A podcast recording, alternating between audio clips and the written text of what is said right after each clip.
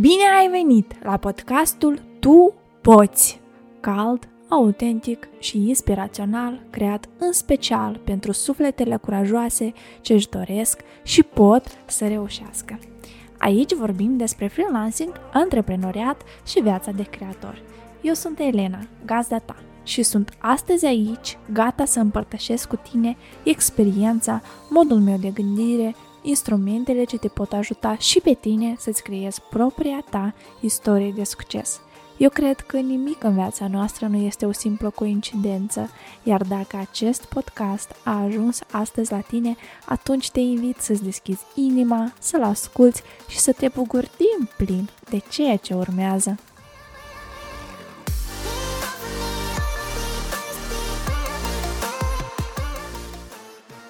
Bună și bine te-am găsit la episodul cu numărul 1 al acestui podcast.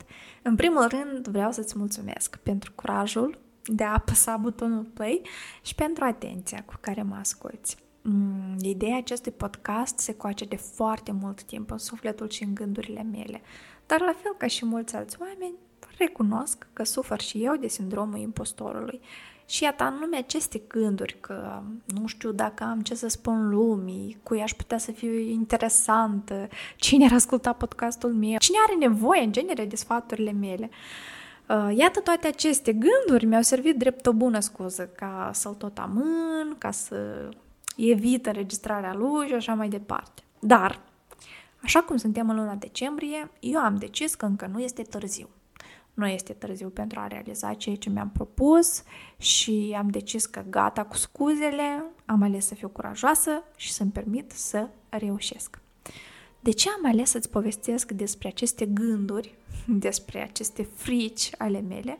Pentru că personal consider că anume ele mi-au stat în calea mea și așa cum ele au stat în calea mea spre crearea acestui podcast, Așa pot sta și în calea voastră atunci când vă decideți să începeți un proiect nou sau poate o afacere nouă, de ce nu? Și tocmai din acest motiv eu am decis că astăzi noi vom discuta despre frica de eșec pe care, după părerea mea, trebuie să o lăsăm la o parte și despre câteva exerciții practice care pe mine mă ajută și care sunt sigură că și pe tine te vor ajuta să reușești. Haideți să începem cu începutul. Frica de eșec. Încă din frageda copilărie, când simțeam acest sentiment de frică, ă, nu contează cauza și originea lui, tot timpul mi-l imaginam așa ca, ca un monstru. Trebuie să recunoaștem că senzația asta de frică nu este cea mai plăcută trăire pe care o poate avea un om în viața lui. Și uh, încă de mică încercam să evit, să-mi fie frică de ceva. Iar în momentul când venea o frică, o negam cu toată ființa mea, uh, păream această fată curajoasă care nu se teme de lup. În momentul în care părinții mei îmi spuneau că uite, o să vină lupul și o să te ia sau uh, o să vină lupul și o să te pape, mă rog, erau așa gen de glume în copilăria mea, atunci eu răspundeam doar ok, și unde-i lupul? Hai, arată-mi-l, să-l văd. Lucru care l-am aflat de la părinții mei acum când uh, deja sunt mare, dar uh, analizând iată acest răspuns al meu, eu mi-am dat seama că încă de mică eu ripostam fricii. Nu o lăsam să mă conducă. Mă străduiam din răsputeri să par această curajoasă, pentru că um, nu știu dacă de fapt, se spune că mm, trebuie să învățăm de la copiii mici să fim curajos, să nu ne fie frică, pentru că curiozitatea care ne îndeamnă să descoperim lumea, să încercăm ceva nou atât timp cât suntem copii, ea, în timp ce noi ne maturizăm, în timp ce creștem, ne dezvoltăm, dispare câte puțin. Și iată, eu stau și mă gândesc că ce ar fi dacă această frică de eșec, la fel ca și lupul cu care mă speriau părinții mei, ar fi doar un monstru din capul nostru? Și iată, prima dată când am făcut această alegorie, această comparație, mi-am dat seama că este foarte ușor să privești o frică atunci când îți dai seama că ea nu este decât un monstru care trăiește la noi în cap care nu există în realitate și care sau are putere, în cazul în care noi decidem să-i dăm puterea și să ne conducă, sau pur și simplu recunoaștem că este ceva din capul nostru care la cât de ușor s-a născut, la fel de ușor poate să și dispară prin simpla noastră decizie că nu o să las acest lucru să mă afecteze. Această frică să mă domine sau în cel mai rău caz să decidă în locul meu dacă vreau să merg mai departe cu o idee, cu un proiect sau nu. Discutând permanent cu oamenii din cursurile mele, am înțeles că această frică nu există doar la mine, că fiecare om înainte de a-și schimba profesia, înainte de a începe un nou proiect, înainte de a trece de la angajat la freelancer și așa mai departe, îi este frică, are anumite frici. Și discutând, analizând cu comunitatea mea, cu oamenii din curs, am înțeles că există două frici primordiale care încearcă cumva să ne blocheze, să ne facă să stăm pe loc. Și aceste frici sunt ce o să zică lumea și frica de eșec. Dacă cea de-a doua frică este una mai complexă, care eu personal am lucrat-o prin intermediul a câtorva exerciții practice, Păi iată, frica asta de ce o să zică lumea, eu recunosc că n-am prea avut-o. Eu sunt acel gen de om care spune-mi să fac ceva și o să fac totul exact într-un alt fel. Niciodată nu prea a contat pentru mine ce o să zică lumea, pentru că de când mă țin minte, efectiv, am fost un om creativ, a fost un om care a făcut doar ceea ce simte, doar ceea ce vrea și în momentul în care eu încep să fac ceea ce nu-mi place, ce nu vreau să fac, pe mine asta foarte mult mă consumă, mă enervează și eu personal mă transform într-un monstru. Și acest lucru l-am înțeles încă de mic, așa că iată această frică a mea că ce o să zică lumea, ea nu prea a existat și din experiența mea proprie pot să vă spun un singur lucru. Lumea niciodată nu o să tacă și orice n-ar spune cineva despre noua noastră idee, despre noul nostru proiect. Nu cred că este foarte corect să lăsăm un alt om să decidă dacă ideea noastră, dacă proiectul nostru are dreptul la existență. Pentru că este al nostru. Doar noi suntem în măsură să decidem dacă ideea noastră este destul de bună, dacă vrem să facem acest lucru sau dacă vrem să pornim această afacere sau acest proiect. În rest, nu contează ce zice altcineva, pentru că nu este în competența acelui altcineva să decidă pentru noi ce este mai bine. Să decidă ce este mai bine pentru noi. Dacă este să venim la cea de-a doua frică, aici lucrurile stau un pic mai diferit. Frica de eșec în general este foarte diferită de la un om la altul. De ce? Pentru că eșecul pentru fiecare om în parte înseamnă lucruri diferite. Și iată aici aș vrea să te întreb, ce ar însemna pentru tine a ieșua? Ce se va întâmpla atunci când vei ieșua? Imaginează-ți ce impact ar avea asupra ta eșecul. Dacă ți-ai luat câteva clipe și ți-ai imaginat acest lucru, vreau pur și simplu să te îndemn, să te gândești și la așa o idee. Ce ar fi mai dificil pentru tine să depășești? Situația în care ai încerca și ai ieșua sau situația în care n-ai încerca și toată viața te-ai întreba ce ar fi fost dacă. Pentru mine personal este mult mai greu să trăiesc cu acest gând ce ar fi fost dacă. Și eu tot timpul mă gândesc la un eșec ca la o lecție.